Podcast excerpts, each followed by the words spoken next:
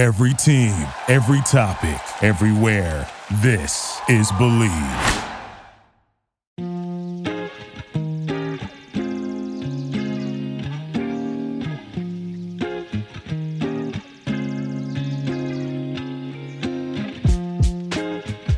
What is up? Welcome to the Los Angeles Dodgers podcast on the Believe Network. I'm JP Hoornstra of the Southern California News Group. The off season is almost over, with 60 days until opening day as of today, Monday, January 30th, as I speak. The Dodgers, they want to make opening day feel a little less distant. Today marked the beginning of the annual community caravan, culminating with FanFest on Saturday. That means a lot of players will be in town, some for the first time in months. Some of them won't be back in town until opening day. In fact, some are probably headed straight from FanFest to Camelback Ranch this weekend. We can almost start thinking about this off season in the past tense. And if you're a fan, let's face it, this is not the off season you were hoping for. It isn't hard to figure out how we got here either.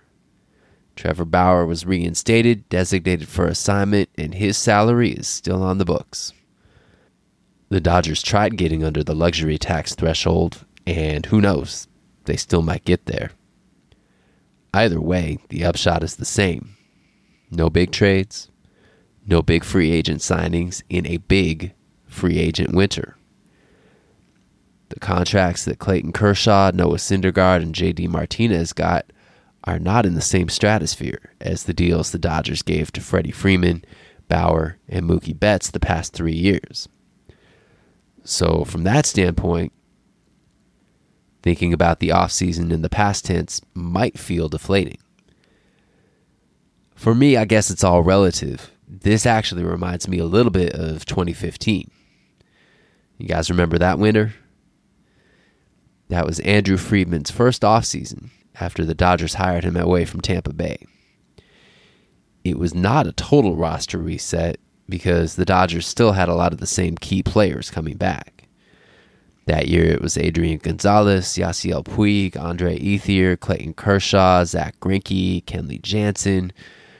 But Hanley Ramirez was gone, Matt Kemp was gone, Yasmani Grandal was in, Justin Turner was about to become entrenched at third base after taking over for Juan Uribe midway through 2014.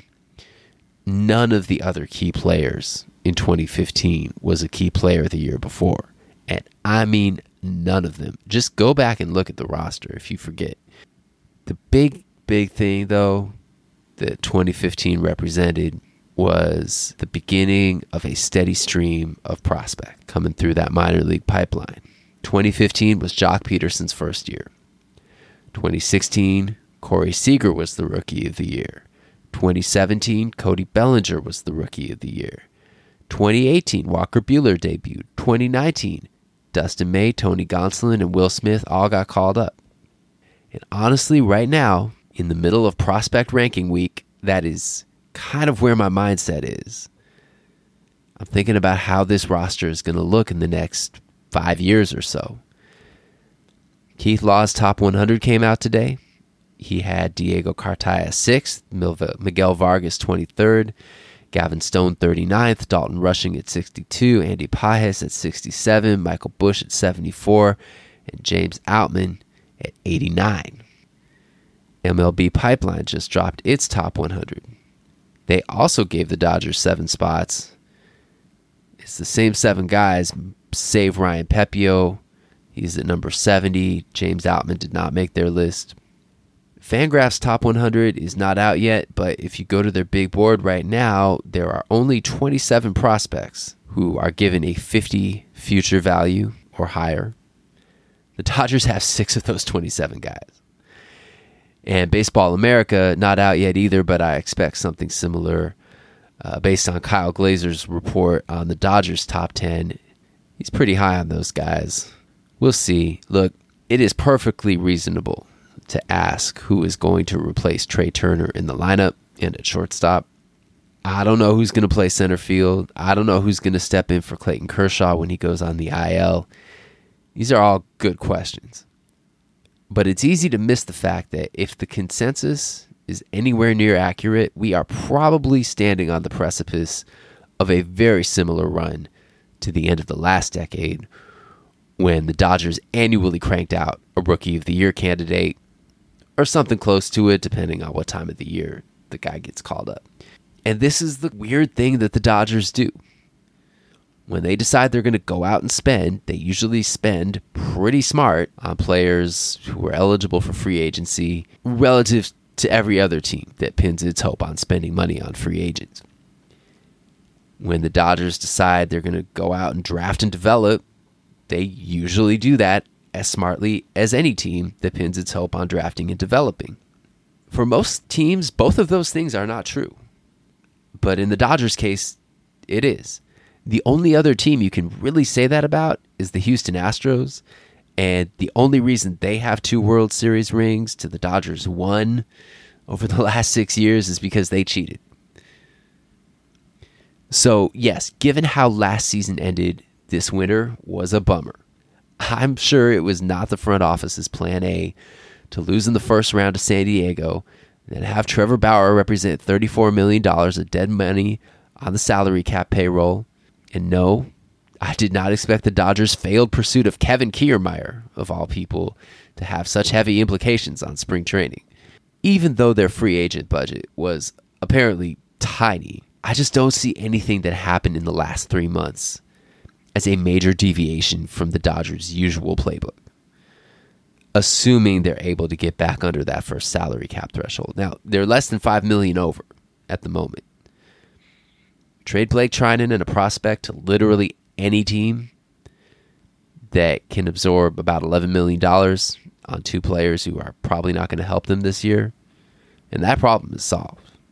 Steve Cohen, I'm looking at you. But I see these prospect rankings coming out right now as validation that, well, maybe this was the right year to restart a new youth movement. Because after Dustin May and Tony Gonsolin, the flow of prospects didn't dry up totally, but it slowed to a drip. There was Gavin Lux. There was Keibert Ruiz. He got traded to Washington. And that was about it. Right now, I'm looking at the Dodgers' top 30 prospects of 2020, according to MLB.com. And of everybody I'm seeing on this list, Josiah Gray and Brusdar Graterol were both acquired in trades from other teams. So they weren't actually drafted or signed as amateurs by the Dodgers. Of everybody else, Mitch White is in Toronto, Dennis Santana is in Atlanta, Zach McKinstry is in Chicago, Edwin Uceta is in Detroit, those are the only guys who came up through the Dodgers system who have had a chance to make an impact at the big league level. Everybody else either didn't make it or they're on the Dodgers active roster right now. This whole seven prospects out of the top 100 thing, this is not something the Dodgers have had in a while. For a minute there, they really did have to spend their way to get to the top. Now, if the chips fall where they should, they don't. Anyway, back to 2015, I don't think any of us were certain how competitive the Dodgers were going to be without Matt Kemp, without Dee Gordon, without Hanley Ramirez.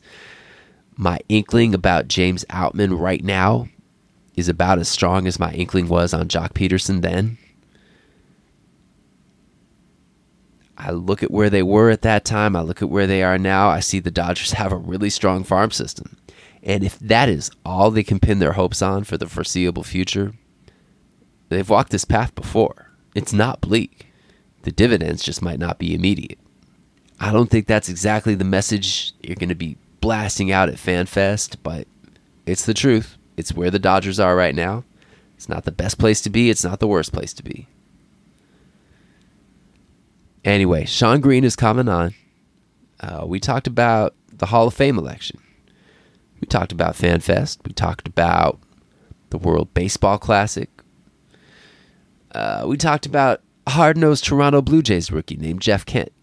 Rookie Jeff Kent just sounds like an oxymoron. Anyway, stay tuned for that coming up next. And I'm pleased to welcome back to the podcast Shawn Green. How you doing, Shawn? Doing well. How are you, JP? I'm doing good. I'm feeling validated about my choice of Scott Rolen um, as one of 10 names that I checked off on my Hall of Fame ballot this year.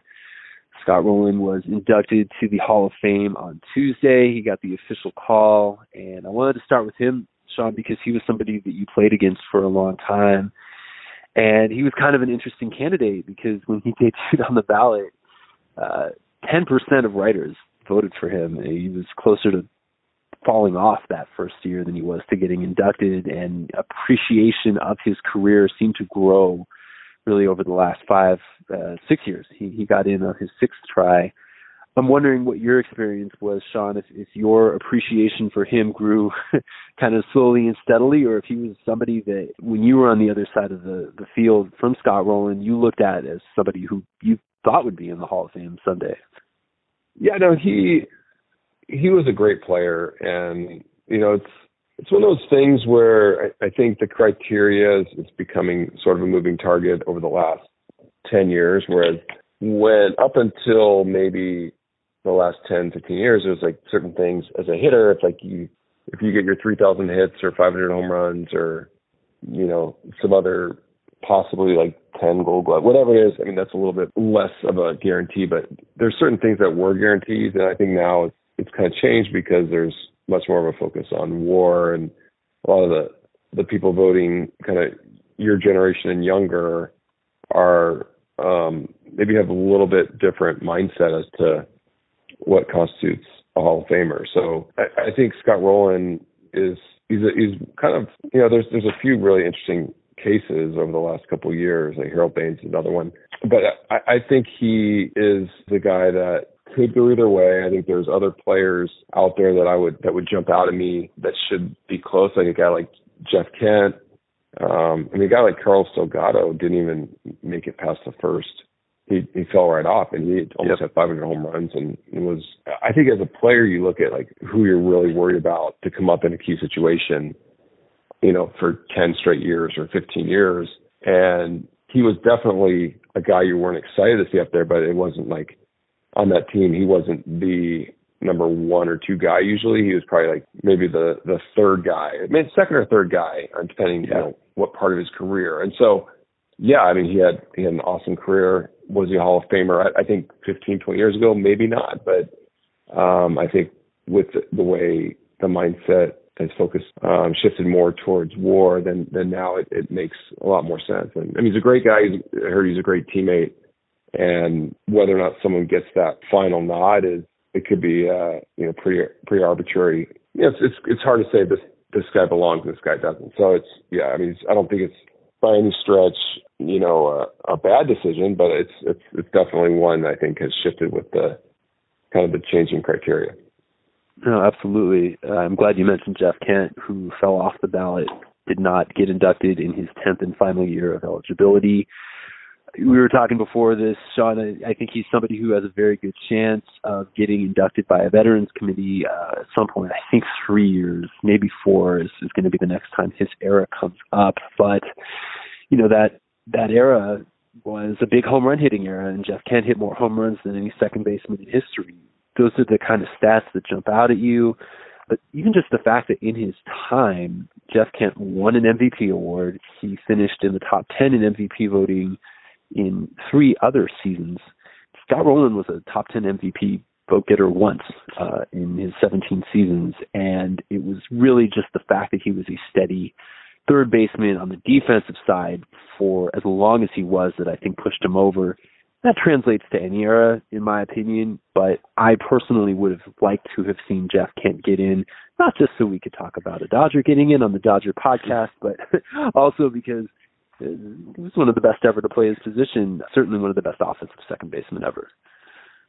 Yeah, and, and Scott Rolen, back to him, the defense was was awesome, and he, you know, he was like a vacuum over there, and, and you knew anything to that side of the field, um, even stuff kind of moving pretty close to shortstop, he'd, he'd get over there and and make incredible plays. And And there are other third basemen like Brooks Robinson and stuff that were kind of um, and I wouldn't say Scott Rolen was glove first, but he was, you know, he's, he's a little bit more known for his glove, but he was a great hitter too. Um, and, and in terms of Jeff Kent, yeah, I mean, to win an MVP and be in the top 10 three times, I mean, that's, that's amazing actually as, as a second baseman putting up the power numbers he did. I mean, granted, he, he did have the, you know, the benefit of playing for the Giants alongside of Barry Bonds, batting usually behind him and you know, you put Barry Bonds on base 250, 300 times, maybe more than that, probably 300, 400 times. Yeah.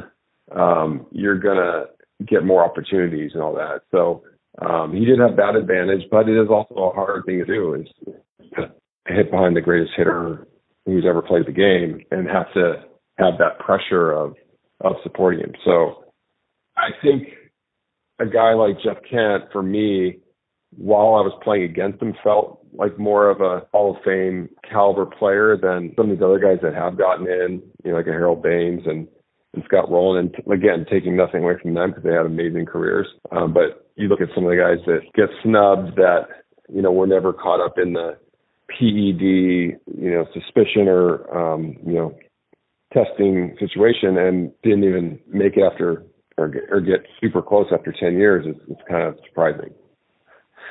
I, I wasn't planning on asking you this, but you you reminded me before this uh, recording that uh, you guys actually were in spring training together with the Blue Jays early in uh, each of your careers. Did he have that hard nosed veteran aura even as a man in his young twenties? yeah, he was really young at the time. So I was 19. He was probably, I would guess, he's probably you know, 23, 24, and was I think that was probably his rookie season, '92, and they ended up trading him pretty shortly after. And that's when the Blue Jays went won the World Series in 1993. So whatever piece they needed, I, I can't remember. I think he went to the Mets, maybe from Toronto. But yeah, he was always just uh, all business, and hmm.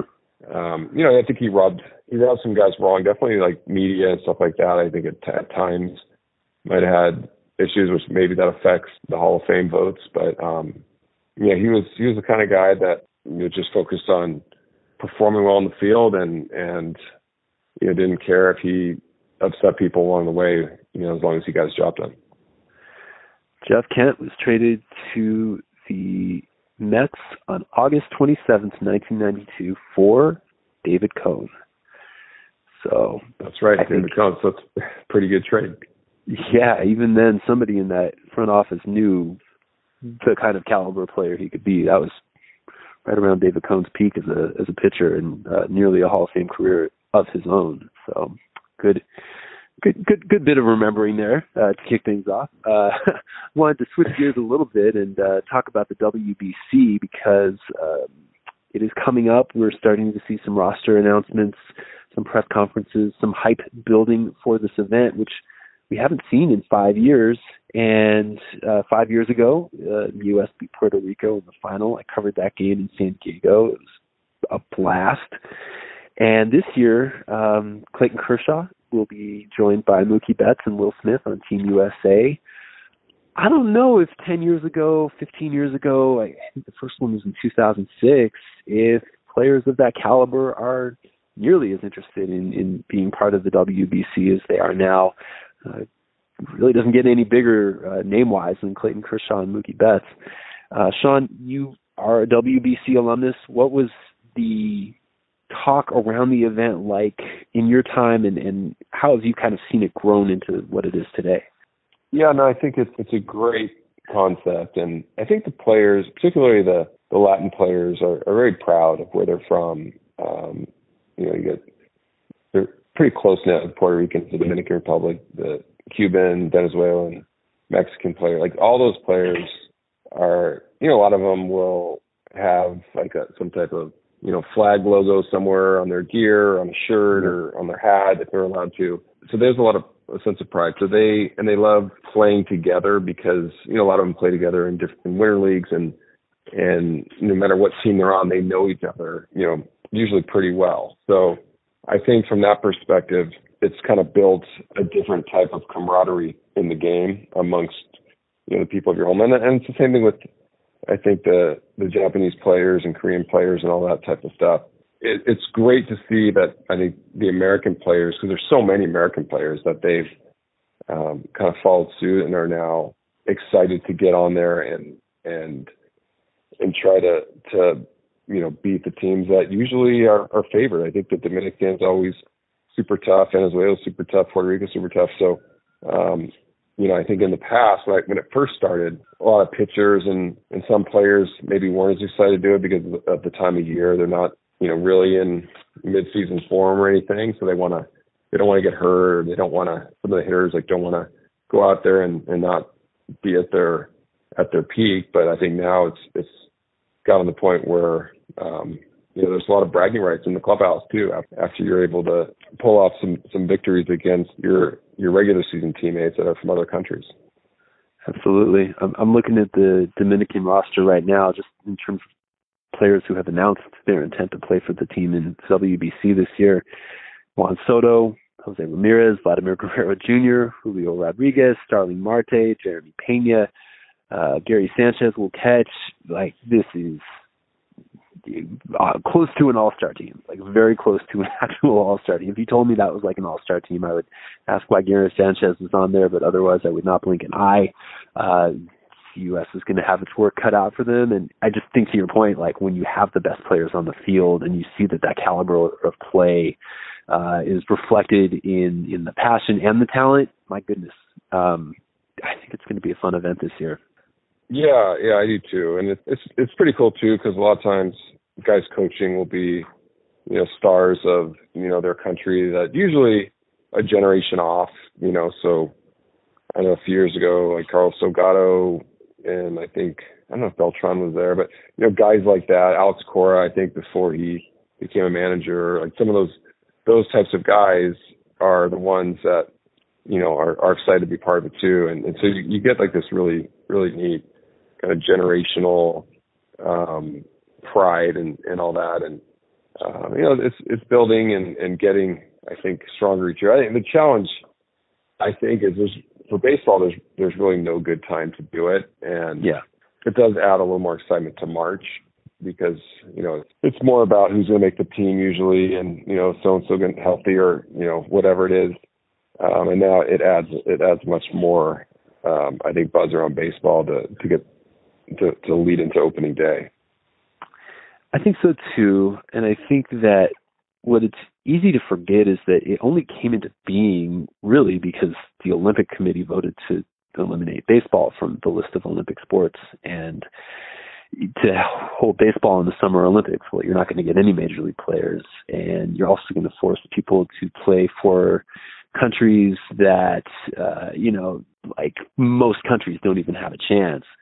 This way, you allow Puerto Rico to field its own team. Well, Puerto Rico isn't the country, but clearly there's a lot of great Puerto Rican ball players who can represent that flag, and you allow a lot of other countries, like I know you played for Team Israel, and there are a lot of good Jewish American baseball players out there who represent Team Israel. And I, I just I think the format as well as the timing is probably as good as it can get, and it's way better than Olympic baseball. Like I don't miss, I, maybe I'm in the minority, but like I don't miss Olympic baseball because the WBC is staged as well as it is.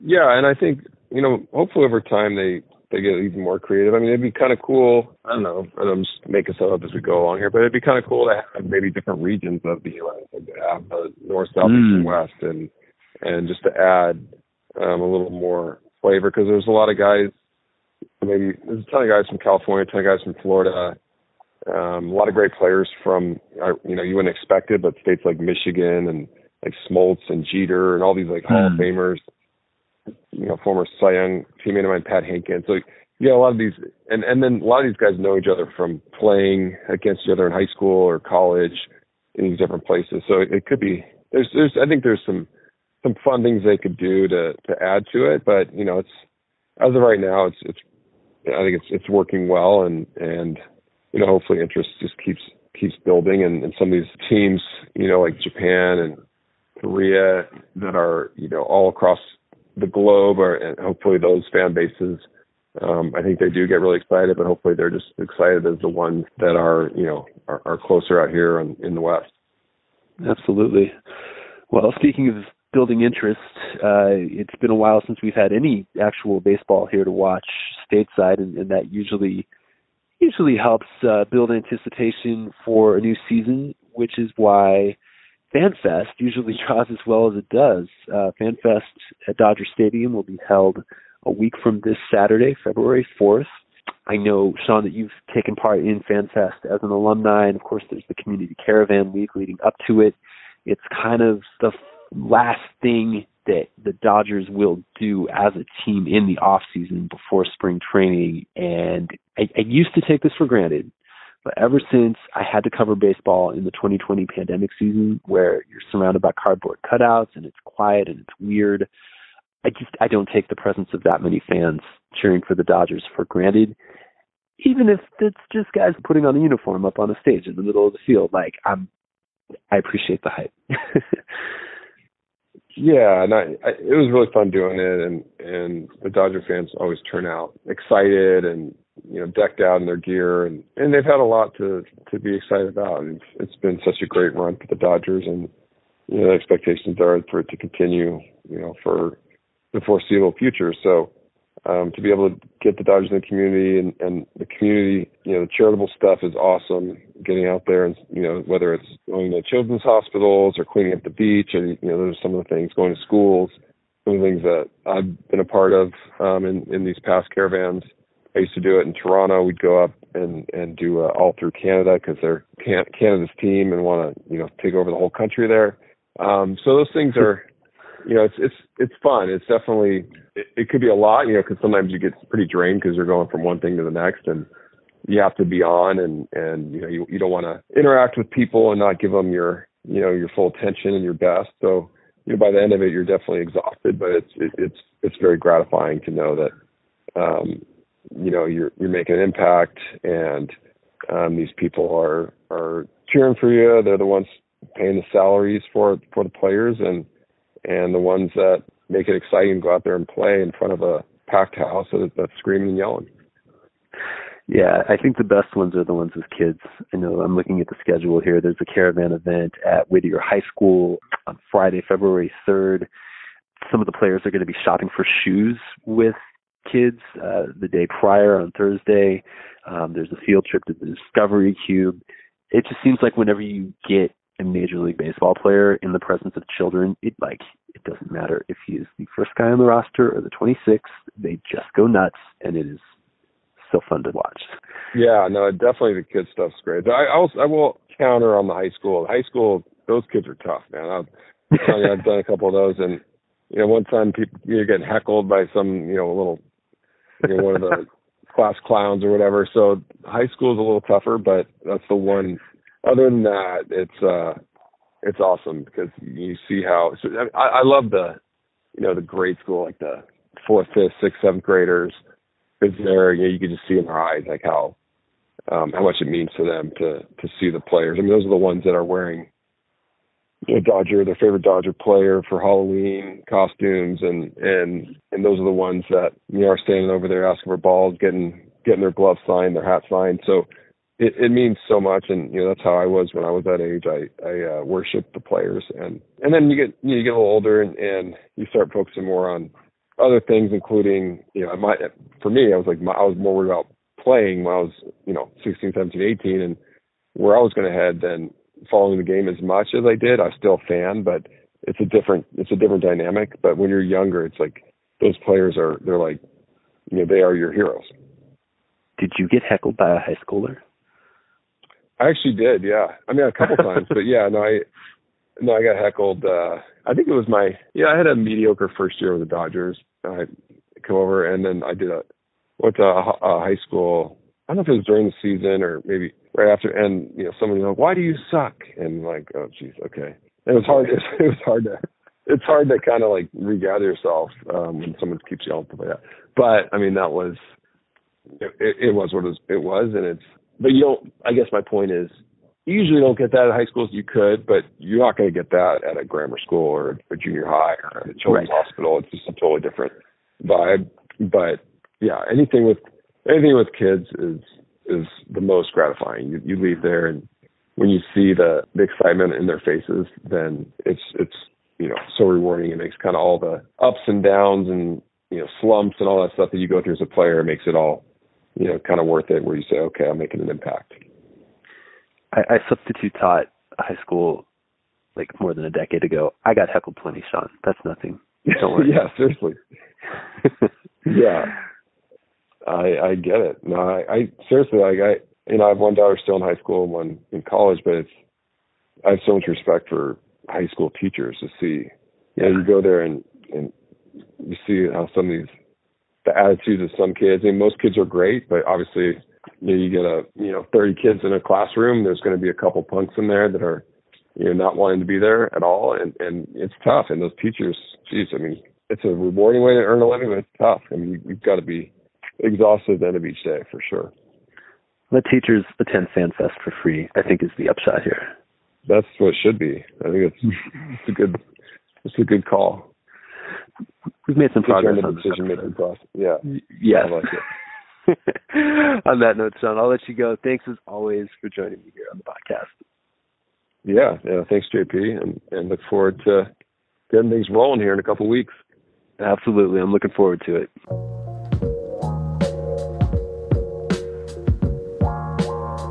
There you have it. Thanks to Shawn Green for hopping on the podcast. Thank you for listening. If you have not done so already, please rate, review, and subscribe to this podcast. Every one of those things helps. I'll be back next time. In the meantime, be well.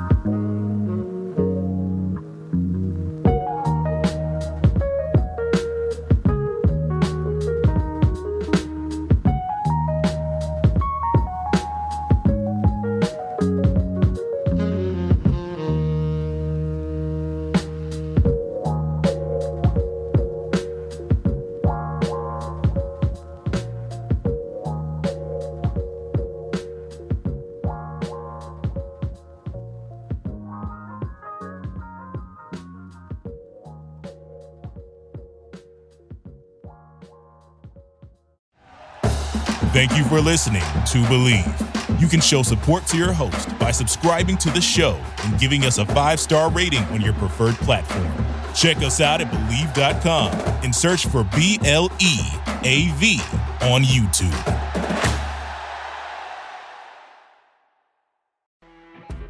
You know, when you're listening to a true crime story that has an unbelievable plot twist that makes you stop in your tracks? That's what our podcast, People Are the Worst, brings you with each episode. I'm Rachel. And I'm Rebecca. We're identical twins who love true crime cases that make you say, didn't see that coming, and we hate the people responsible for them. Listen to People Are the Worst now on Apple, Spotify, or wherever you get your podcasts.